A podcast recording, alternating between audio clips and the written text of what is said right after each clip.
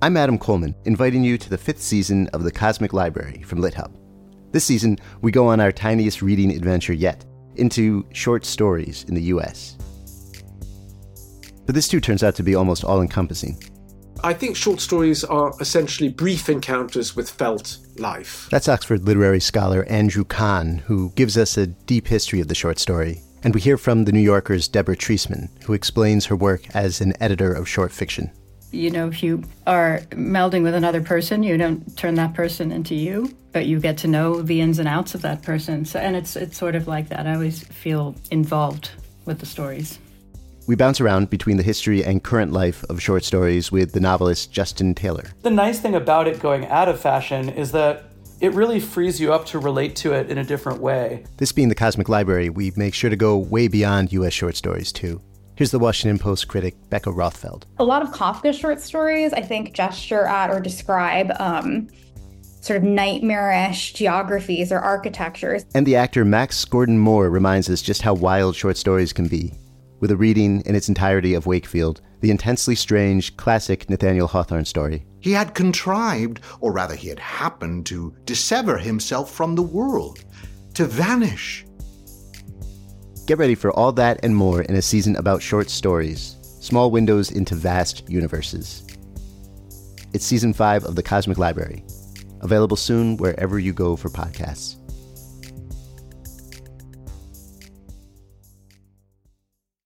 Welcome to the Maris Review. Um, I'm delighted to be talking to Patrick Hoffman today. He's a writer and private investigator based in Brooklyn. His first novel, The White Van, was a finalist for the Crime Writers Association Ian Fleming Steel Dagger Award. That's pretty badass. And his latest novel is called Clean Hands. Patrick, hi, welcome. Hey, good to be here. Thank you so much. I, I before we talk about your book, I, I would love to see how you're doing. Hear how you're doing. Yeah, I am. I'm doing pretty good actually right now. Are you talking because I had the virus? Yeah, yeah. Yeah, we had the virus. My wife and me and the kids. We all got sick in New York City, and um, it was horrible. Two weeks. It was really bad, but I'm feeling pretty good right now. Good, good, good. I got a blood clot too, though, afterwards. So, yeah, just keeps coming. But oh, it's so terrible. Um, but you have this excellent book to promote. Here we are. Here we are. Um, Clean Hands. First of all, the pacing of it is so extraordinary. I just felt yeah. like it was like just adrenaline, adrenaline, like on the move. Um, so I guess my question is, how? Yeah, that's I guess how is that. That's almost like my only thing that I try to do is to keep it moving fast and keep it tense. That's like my goal. That's what what I'm kind of going for. So I don't I don't know how beyond that. That's, that's what I'm trying to do. But also like you're so good at switching points of view amongst characters and like it's a huge cast of characters that we get to know in this very quick space.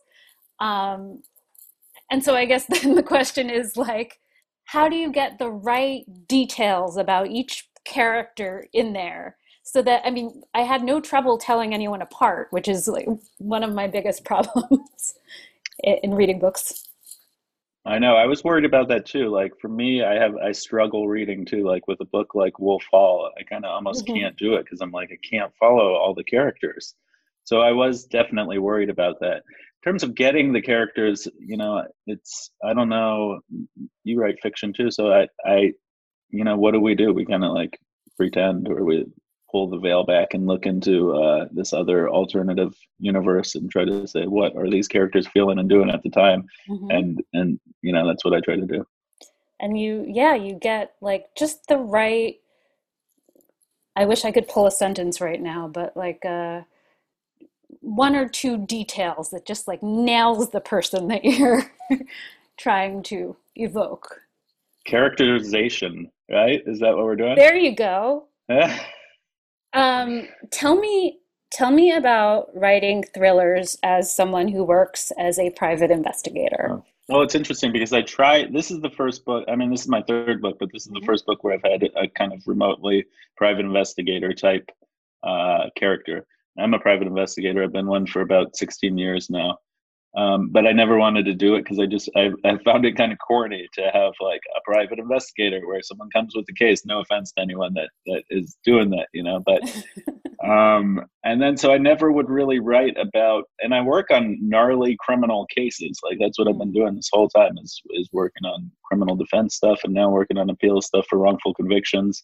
So it's definitely like sort of it's not glamorous, but it's an exciting world where you know you could have crime fiction for sure but i've always just wanted to kind of stay away from that and just use little details instead of using actual cases or or anything like that. Is there technology that you're privy to that informs some of the the stuff that that goes on in the book or? Well there i mean there is there you know the, there's the scene of her looking for this cell phone that gets stolen. Um, the book is about oh, well one of the main Yes. characters valencia walker is kind of a fixer. She's she wouldn't call herself a private investigator even though she does have uh, you know she would have a private investigation license but she's an ex-cia uh, officer and she's like a corporate fixer. If rich people get in trouble they call her to fix the problem. Um, so sh when she's trailing the phone and looking at all those video surveillance cameras and all that, you know, and she calls a DEA officer and asks for uh, uh, assistance with like a stingray thing, which is so in Grand Central, the DEA could, if they had a stingray set up there, they could grab all the cell phone numbers that passed through Grand Central at that time, and they do do that. And someone could have call a buddy and have someone get that material, you know Wow. it's not something that I could do, but this so her her thing is kind of like a fantasy situation for me. You know, it's like what I would dream about. And also on on that same topic, kind of in the way that she's unethical, that's another kind of fantasy of mine because I'm a ethical investigator. You know, I would never lie to someone or Right. threaten them or anything like that. I'm very cautious about, you know, being above board and all that. But she will threaten people to do what she wants and and i realized after the fact of writing it i was like that's some kind of fantasy zone for me yeah you know and she's like yeah that that kind of um hard-boiled heroine in charge lady who like sort of doesn't make a, a wrong move. And she's that- the type of person that would say put me on your podcast maris or else. And then i would like find that someone was following me and it would yeah and your be- iphone has been hacked and it's like currently being used as a listening device Tell me about um, writing about the Russian Jews who live in Brighton Beach, because those are some of my favorite characters in the book. i know I, I really like those guys too but go on sorry i interrupted No, um, I, I guess it's a fantasy for me as a Jewish person to think that like there are some like really tough guys, yeah tough jews tough Jews. Yeah. yeah uh, yeah i'm jewish too and uh there are you know? I mean the uh one uh, so i in a lot of my books there's uh, is it all? Yeah all of my books have uh jewish uh mafia types in them. All, Mhm. all three of them do. Um and uh i don't know exactly why that is why i have them in there um except that i like them and yeah, I, I I really don't know. But the one interesting thing I came on early when I was researching in the old books was uh, that the Jewish mafia type stuff, you know, the worldwide kind of, especially Russian Jewish mafia that Mhm. is spread out, um, came into, and I reference this in some, and actually in Clean Hands, there's a line about this, but that they, you know, in Russia, they had to do it because they were discriminated against. So they Right. had to turn to crime and they became sort of organized crime because they were forced to because they weren't allowed to to work in the in the public sector stuff of, of Russia. I just found that really interesting. Yeah, I mean, when you how much crime is originates because there's no other way. Right. We- We've seen Les Mis, we know. I know. I was just thinking of uh I forget what some Disney movie. Gotta eat to Um, live, gotta steal to eat. yeah. Oh, yeah. Aladdin, right? Yeah, Aladdin, right. yeah. So that's that's uh, part of it. Tell me about the world of the ultra rich, which you write about so compellingly, and like, I would love to know how you know these things. Well, so this book for me, this book started. I got I work on on criminal cases only, and on I work for a law firm. We do uh, wrongful conviction, civil cases related to wrongful conviction cases. But occasionally, I'll take on different work, and so I got offered to work on a job that was a corporate civil suit between. Well, I won't say who it was for, but it was a large, a, a lot of money corporate civil suit, and I, and I went into well first before I went in, I told my wife Rayhan, who you know, uh, um, I don't want to do it. I'm feeling, you know, I'm feeling too lazy. I got too much stuff going on, and and she said, "Do it. You might get an idea for a book." I went into the first, like literally. Always listen to Rayhan. yeah, I went into the first meeting, and the lawyers in in Midtown, you know, and the lawyers were so uh, cagey about which emails they could show me, and they'd stop and confer. I just found it a little bit more than just regular attorney-client privilege. And uh, so then on the ride home, it was just a small detail, you know. But then on the subway ride home, I was like, "What if those emails got stolen?" Anyways, I've gone way off track here. But so in terms of the ultra rich, I you know I don't know. I don't really know too many ultra rich people. I kind of make all that stuff up. But as this, I've been working on this story. You see it all the time, you know, especially with like this Harvey Weinstein stuff and, yes. and the uh, Black Cube and all all that stuff is just always coming up. That there's this if you're rich enough, you can afford your own law enforcement type people or intelligence type people, CIA, ex CIA operatives, ex Mossad operatives that can work for you and take care of your problems. You know, and once I started working on this project, you just see it again and again in the news, Yeah. and it's really disturbing. It really, I mean, between um, Harvey Weinstein and Jeffrey Epstein, I I don't know. I I I, bel I am more of a conspiracy theorist than ever before because we're because because we found out that it's right. Those are actual conspiracies. Yeah, definitely. And talk about your moral point of view um, in relation to your characters. Um, yeah, is that is that enough? Um, well, I mean, my moral point of view in relation to my characters, I, I don't know. I don't know if I understand that. Okay. Uh, Um, you write about some bad people, um, but there are varying levels. There always are. Do you think money is the great corruptor? Do you, do, do I think what I think in terms of morality, and this gets into another kind of central thing of of my what I try to do. It, you know, in my background, I used to work for the public defender's office in San Francisco, and our job was to defend people who were charged with murder or whatever, you know, and they were often so. You know, I've worked on all these kind of murder cases, and I would always come home and tell Rayhan, I'd be like, I don't know, the guy's a cool guy, actually. Once you get to know him, he's a nice guy.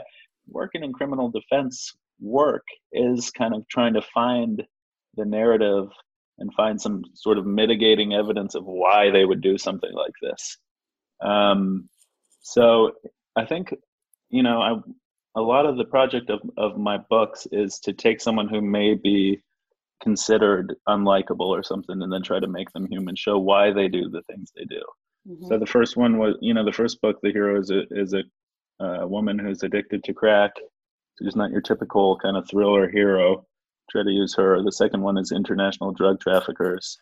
Um, you know, so I get into them and try to make them sort of to humanize them. Mhm. And now this third one is the worst of all corporate lawyers and, and fixers. You know, and I try to humanize them and get into their into their uh, try to get into their into their psyche.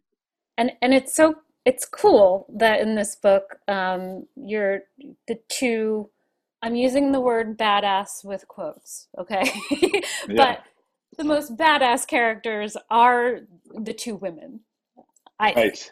Yeah, I do too. Um, so this is another confession that I have to make too about this is the book started. Uh, Valencia's character was a male, and I, and I showed a very early draft to Rayhan, and she, my wife, and she and she said it would be much more interesting if if that character was a female. Um, and I took it. At first, I was like, you know, I was like, no, it can't be. I see this guy. Is this, that, that. I went back to my office and I was rereading the stuff and and trying to look at it. What if if she if she was a woman? You know, could you just change all this stuff? And I was like, you can, and it is so much more interesting. Yeah. Uh, to have her be a female character instead of be like this, you know, male uh, ex CIA officer is kind of cliched. Um, and just like a tough fixer person that threatens you and stuff as a female it feels more interesting. I've also right now I'm working on a new book with a female kind of tough protagonist, and I think it does it allows you to uh, you can do that stuff, you know, like to be like I want to have this fantasy world of being like tough and all that. Yeah. Uh, and you can do it. For me personally, I can put myself into those shoes easier if it's a woman than to be like, yeah, I'm a tough, I'm a tough guy. You know, I think it's it's just corny to have tough guys. Yeah. Today, you know, Tough guys are kind of corny. they really are. Like, who wants to read about that right now? what a good point. Tell me about a couple of books that you would like to recommend. I recently read one that hasn't come out yet that I'm very into. Uh, Ryan Gattis has a new book, uh, The System, that was supposed to come out this summer and got pushed back to the winter because of the virus and all that. I think it's a really good crime thriller and just it does something that I haven't really seen done before. And you think you would, but it takes a very normal seeming crime like an attempted murder in LA and looks at all of the characters involved, all of the law enforcement people involved, all of the people charged in the crime, the lawyers, everyone, and looks at it's it's like this book Clean Hands in a way, and that it jumps from character to character in a similar way, but it really just shows the whole system of the book. I mean, of you know, the book shows the system, Right. and then so I, I love that one. I think it comes out in December or something, and I like and I, I love his other earlier books too. Um, and then the other one that I would recommend, uh, this one's kind of controversial because she's a bestseller. So you're like, oh, you want to recommend a bestseller? But I feel like it's time to make a public declaration that uh, Sarah Waters is the best living novelist right now. I would 100% agree. Are you? For our right. listeners, where would you tell them to start? Because I I always like to go with tipping the velvet and then Yeah. get into like the the crimier stuff. Yeah, I really love the the the last one, the paying guest is Yeah. what that's the one I always recommend to people. I just think it's like such a perfect book. She's got one coming out this year too, I think, and I really do think that she's I mean, is she not the best? She's like the most fun. Um and just like a great stylist. She's Mhm. perfect. I'm obsessed with her. Yeah. so I, and she's not like as popular as she is. She's a best-selling author. She's not really a household name, you know. That's I, that's I usually when I recommend her, I, I have a lot of mileage with her because not everyone ha has in, ingested all of her works. yeah. Well, thank you. Thank you, Maris. Yeah. Clean hands. Buy it. June 2nd. Thank you for listening to the Maris Review, and check the show notes for the books we discussed on here today. And please subscribe wherever you get your podcasts.